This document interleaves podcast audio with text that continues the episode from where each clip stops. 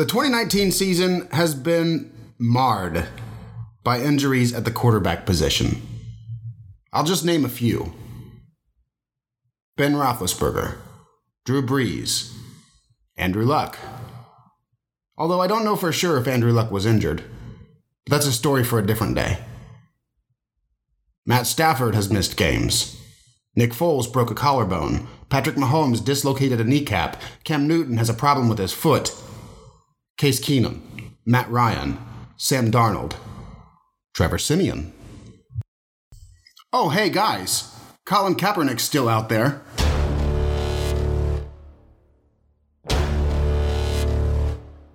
Welcome back to Huddle Up, a football podcast. Today is November 14th. It is about 3 o'clock p.m., just so you know where I'm at with the information that's available. Today I'll be joined by my friend, as every week, I am joined by my friend Corey Wilkerson. You can find him on Twitter at Wilkie Wonka FF, and my name's Tony Dyer. You can find me on Twitter at Commissioner Mister. Everybody already has seen, or should have seen, that the NFL's having an open practice for Colin Kaepernick, a workout and they're inviting the rest of the league to come and watch him practice or work out, I guess. The problem is the whole thing's a joke. It's a setup. The NFL is well aware of what's going on with the quarterback situation in the league. They see that quarterbacks are getting promoted from the practice squad. Some of them have played.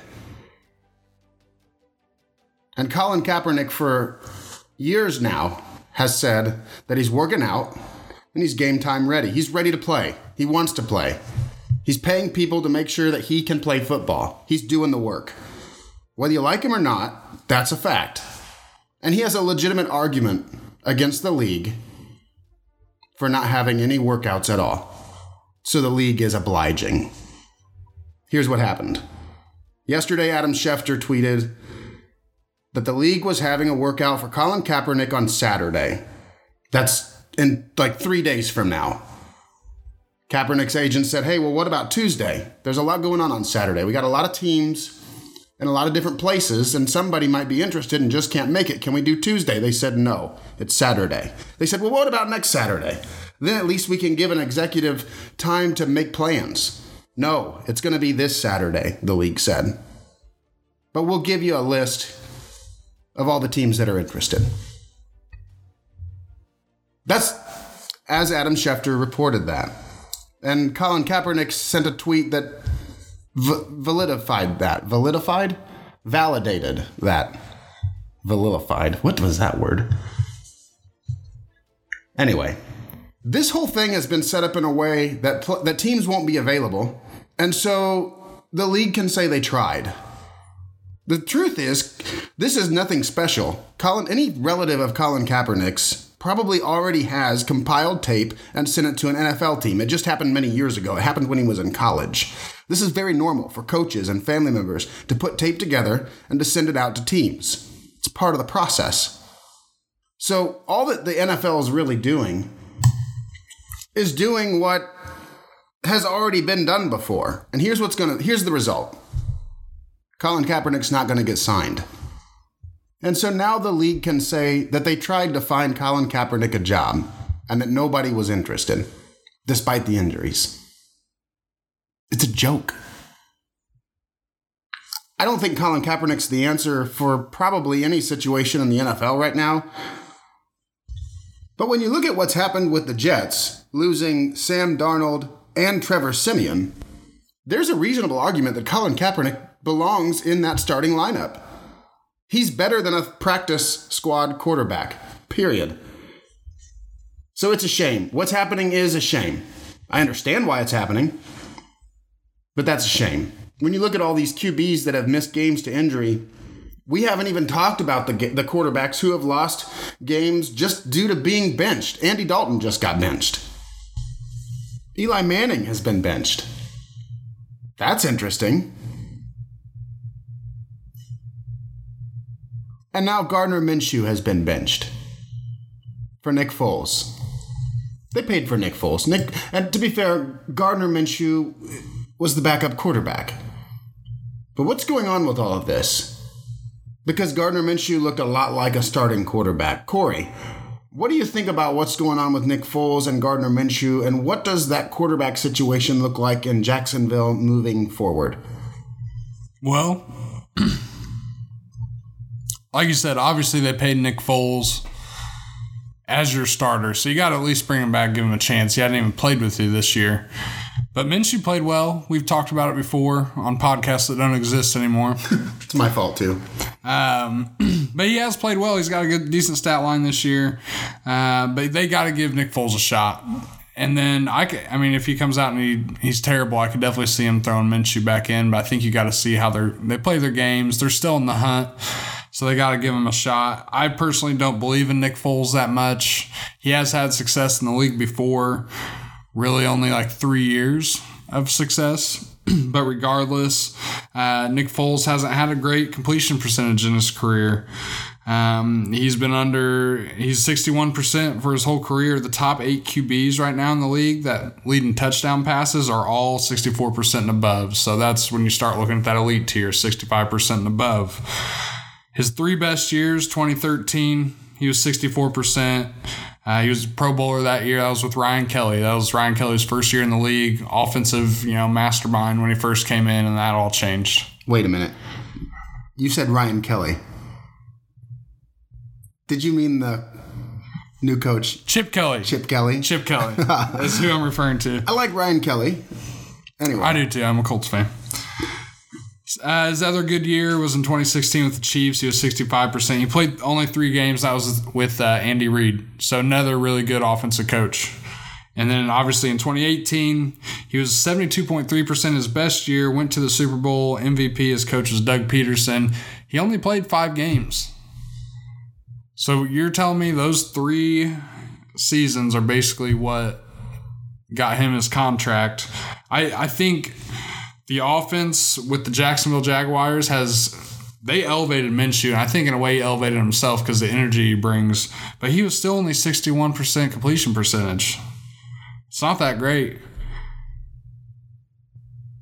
I just don't think he's going to elevate to the point where they start winning more games. So we'll see how it plays out. I think we could still see Minshew before the end of the year again. We will see how it plays out. It's a really interesting situation because the Jacksonville quarterback, it's even though that they went out and paid Nick Foles a bunch of money, Gardner Minshew really muddied that whole situation up. It's gonna be a contest, regardless of the money. I and maybe I agree with you. Nick Foles is the starter, and because of the contract, Nick Foles should be the starter. But when I look at, like you said, his his history, his his productivity in the past, he's not he's not the quarterback that has to be supplanted. He's a quarterback that can lose his job. I mean, that's just what that is. I totally agree. The good thing for, for Nick Foles is that he's coming up against an Indianapolis team that has really had a lot of difficulty recently. They just got routed. It was embarrassing the way that they lost to Miami. You can say it was a missed field goal that kept them from going to overtime. I think there were a lot of other problems. The biggest problem might have been the third string quarterback, Brian Hoyer. he really is the third string quarterback. They just, they just signed him a couple of weeks ago. I mean, the the seat, the plan was for Andrew Luck to be the quarterback. That didn't work, so Jacoby Brissett's done a fantastic job and, and is the starting quarterback and should be treated that way and is not a backup quarterback. He's the starter and, sh- and will be a starter whether he's playing for the Colts or somewhere else. I mean, if he went anywhere else, he'd be a starter there too. So by default, Brian Hoyer is the third string quarterback.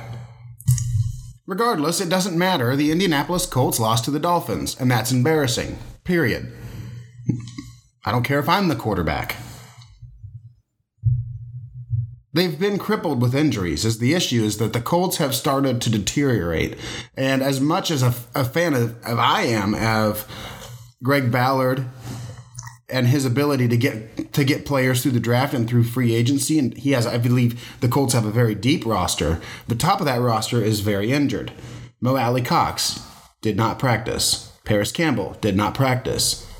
Pierre Desir did not practice. Jack Doyle did not practice. T.Y. Hilton did not practice. Jordan Wilkinson did not practice. The Colts are falling apart. There's no way around it. Clayton Geathers was limited, and Darius Leonard was, Leonard, was limited. Jacoby practiced in full. I think that there's a chance that the Colts lose another game because of injuries, because the whole team, the whole top end of that team, has been devastated. Am I crazy, Corey? What are your thoughts? What happens on Sunday at one o'clock when Jacksonville is in Lucas Oil Stadium? Well, I said it last week that there is a chance the Colts fall apart. This could be the beginning of it. Um, obviously, Jacoby being back this week is a huge help. Zach Pascal's really come on. He's he's somebody I, I believe in. He can make plays for us. And I would inside. I'd rather play Nick Foles and Gardner Minshew. I Minshew just brings the energy. I could just see him coming in and lighting us up. With Nick Foles, he could come back be a little rusty. It's his first game. We're at home, so I do feel a little more confident about that. I think the Colts should get back on track this week, I think, but a loss out of the cards. Like I said, they could just fall apart and could be a junk season, but I, I, I still think they can make the playoffs. That's good to hear. There's another team I think can make the playoffs that I actually, I'm going to use this as an opportunity to kind of segue to that team. Because as the Colts are starting to seemingly crumble, the Raiders are surprisingly good. If we look back, Khalil Mack gets traded away. Antonio Brown shows up. Antonio Brown's a real drama queen, distracts the whole team. I almost expected the Raiders to be irrelevant this year, just because it seemed like a rebuild. And, and with a 10 year contract for Jon Gruden, it seemed like a rebuild that they, they're totally married to the idea of not being very good this year. It's a long term plan, is what it seems like. But that's not exactly the case the Raiders are are in the top 10 of the league in rushing yards. They're running the ball. They're doing the old school stuff. They're winning football games. Corey, what's going on with the Raiders? They're playing good. Uh, Gruden's got them playing tough. See, I kind of, I kind of disagree. I thought they'd be better this year. They were four and twelve last year. So on a ten year plan, you want to get better each year. So I I didn't expect him to be that bad. Derek Carr's been playing well. He's having one of his best seasons of his career. Seems like Gruden's got him dialed in. Josh Jacobs has been a stud. A lot of people kind of question whether he'd come in and actually be as dominant as he is, and he's absolutely shown up. Um, I just traded for him in fantasy. I'm happy about that. But yeah, I expect them to keep making a run here. Their schedule looks pretty favorable. Yeah, it is favorable. I'd already said that, that they're already the eighth best team in rushing yards. Maybe I didn't say that. Maybe I said top top half, but they're the eighth best team in rushing yards, and they're really middle of the pack in every other offensive stat. That's what's interesting is when I when I see Antonio Brown in and out of the offense and causing drama and distractions.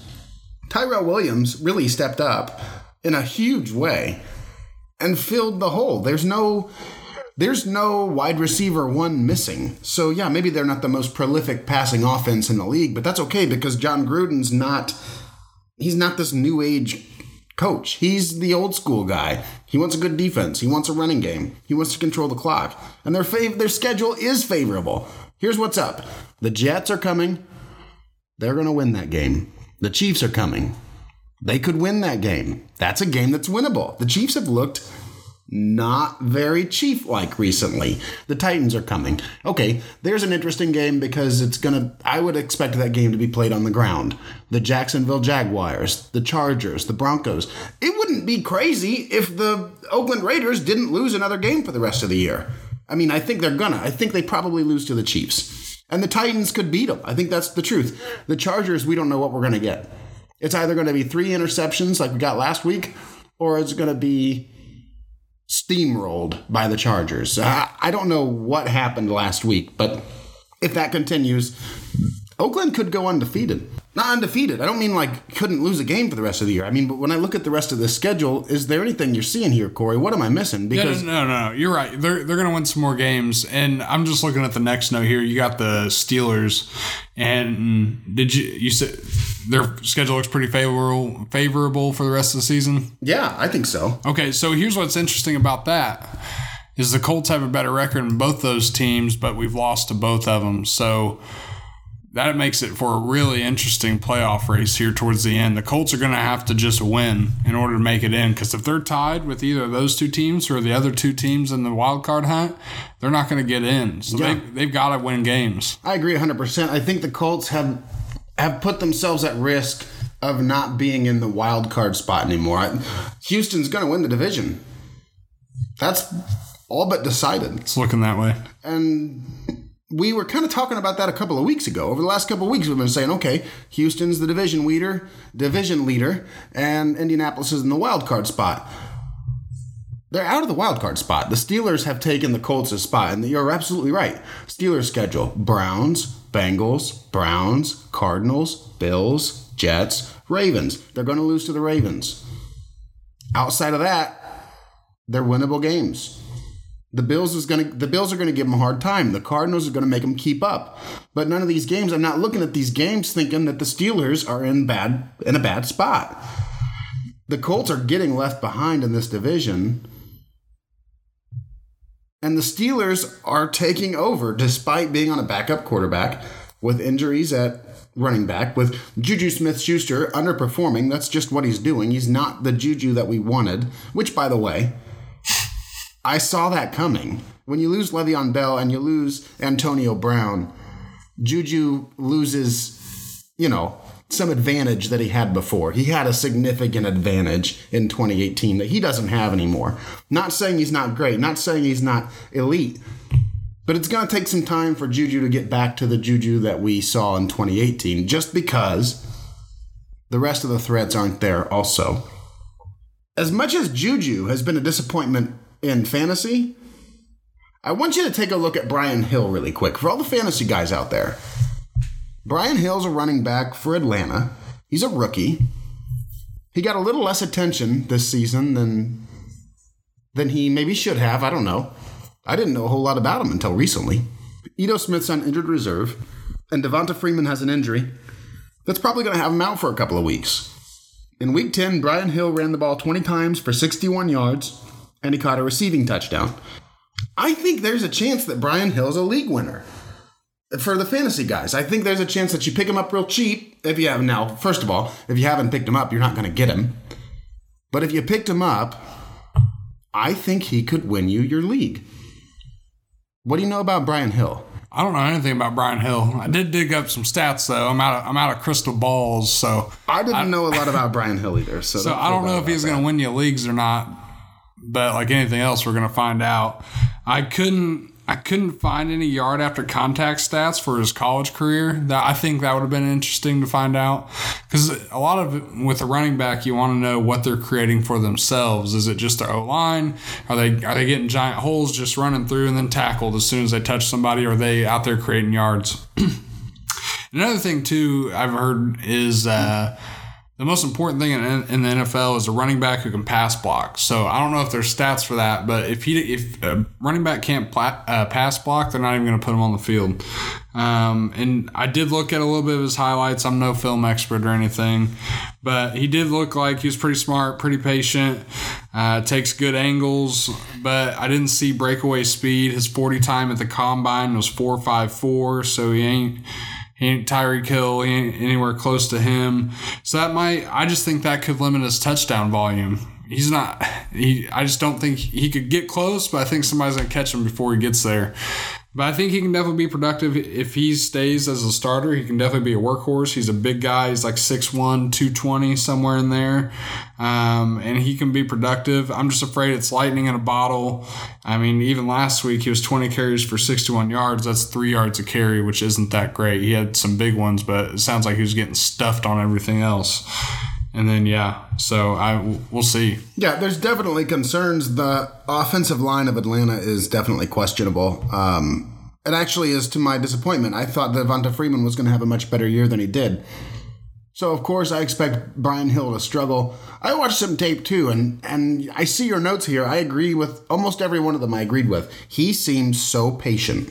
He's a very patient runner, and his vision. It just, I didn't I didn't expect to see a guy I'd never heard of so good at seeing the running lane and waiting for it. He waits for his, wait, waits with his blockers, and he runs through the hole, and it's that easy. He does make great cuts, and he does get away. What was interesting is I knew that he had a reputation of being slower, but when I was watching the tape, he got away from guys. I thought he got away. I thought he got some separation, and he had to bully through a couple, and maybe he didn't get, maybe he didn't get the extra yards that these most elite talents would Right. get.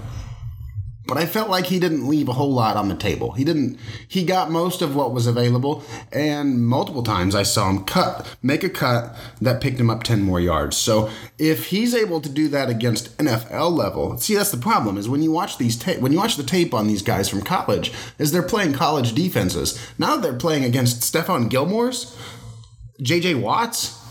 I mean, now that you're playing against the big dogs, what's how's that going to translate? I don't know for sure, but I'm excited about Brian Hill, and I I don't think this is the end. I think we're going to be talking about Brian Hill really, really soon. We're going to start talking about him a lot. Give us a prediction, Tony. How many fantasy points next week? Oh, a bunch. I uh, t- uh, 15 plus. I mean, you start Brian Hill. If Brian Hill is available, you pick him up and you start him, and you start him every week until he's no longer the starting running back because there's no other option. All right, 15 plus. We'll see. We'll, we'll check it out next week. Brian Hill, 15 plus. Corey, I've got a note here. New England minus three and a half at Philadelphia. This is this DraftKings. You talking about bets? Yeah, these are bets. Yeah. Okay. Who you got? So yeah, I've, I've got New England minus three and a half in Philadelphia. I'll, be honest, I was just listening to Colin Cowherd, and there's an NFL guy on there who said Philly's offense is one of the worst efficient. They're not efficient at all. They're it's terrible offense. And I just New England's gonna. I think they're just gonna steamroll them. I don't think Philly's got a chance there. Uh, Chicago is going to L.A. I think that's Sunday night football. The Rams' offensive line is pretty depleted, and the best pass rusher in the league is on the Bears. I've got the Bears plus six and a half. I think that's going to be a really low scoring game, and I think it's going to be close. I, I'd say probably like 17 13, something like that. I think Rams still probably win that, but um, I've also got the Jets plus one and a half at Washington. Two bad teams. Washington starting Dwayne Haskins. If you look on Twitter, my pinned tweet right now is Dwayne Haskins will be a bust. That's from draft night earlier this year. Um, Sam Darnold's far more superior than Dwayne Haskins. The Jets are going to win that game. Last one, Arizona at San Francisco. Real quick, I talked about last week if the 49ers were to lose that Monday night game to the Seahawks, we would question how good they are.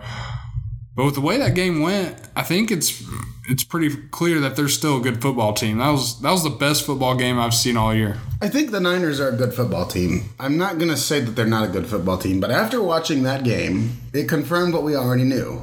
What I already knew, I should say. Or what I thought I knew. Let's be fair. I don't know things that nobody else knows. George Kittle did not participate in that game at all. And Emmanuel Sanders was out before the first half. And the offense totally fell apart. We had talked about this last week. We had talked about putting Russell Wilson against. I guess I don't remember who it was against. But we picked Russell Wilson because he's an MVP candidate, a legitimate MVP candidate. Oh, it was this. We were we had the playoff bracket, and it was uh, Seattle going to San Francisco in the playoffs, and we were talking about because that was also the Monday night game.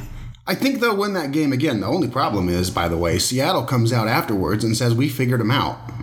We heard what they were saying, and we understood their language, and so we knew what was coming. And the second oh, wow. half, yeah, idiots. One of the worst parts of human beings is when you know something, you want to share that with somebody. Yeah, Well, that's one of those things that you just have got to keep to yourself. yeah. Because here's what's going to happen. There's going to be one of two things happen. They're going to meet up again, and the San Francisco 49ers aren't paying attention to what's going on out there. Or they are paying attention. And all of a sudden, those calls that we thought we had figured out now mean something different. And now we know nothing. So this is going to be an interesting rematch. I think it will be another rematch. I think that San Francisco's the better. I mean, I'm sorry. I think that Seattle is the better team. I think that Russell Wilson's the better quarterback. I think that Chris Carson's the better running back. I think that Pete Carroll's the better head coach. But I do think a little part of me thinks that that one little confession is enough to stop Seattle from beating them again. Yeah, that's really interesting. I was just looking at the schedule. They're in the same division, so uh, 49ers go to Seattle in week 17 this year. Last week of the season. Uh, looks like it's a 425 game, but that'll be a good one. Anyways, uh, Arizona's going to San Fran this week with uh, Emmanuel Sanders injury. I haven't heard an update on that yet. Is he, you know, is he playing this week or? I've seen he's got bruised ribs. Uh, sounds typically it's a week or two, Yeah, and then they play through the pain. And it, you never know. He could get hit again and come out the next game. I feel like the offense is going to struggle a bit for San Fran. Arizona's shown that they can put up points, so I think Arizona is going to cover. Uh, they might even make uh, San Fran play a little keep up early in the game. You never know. That's exactly what's happening. You nailed it. San Francisco has gone from the undefeated team to the team that has to keep up. Because now they have New Orleans, they have Seattle, they have Dallas, they have Green Bay, they have all these teams breathing down their throats. If San Francisco doesn't get that bye week, they're going to be in a lot of trouble. That's a much harder path to success. I don't think, I think I'm ready to say after one loss that San Francisco's not who we thought they were. I think I'm okay with that. I think I'm okay with saying that San Francisco's not who I thought they were. Thanks for listening, guys. Thanks for listening. We'll talk to you next week.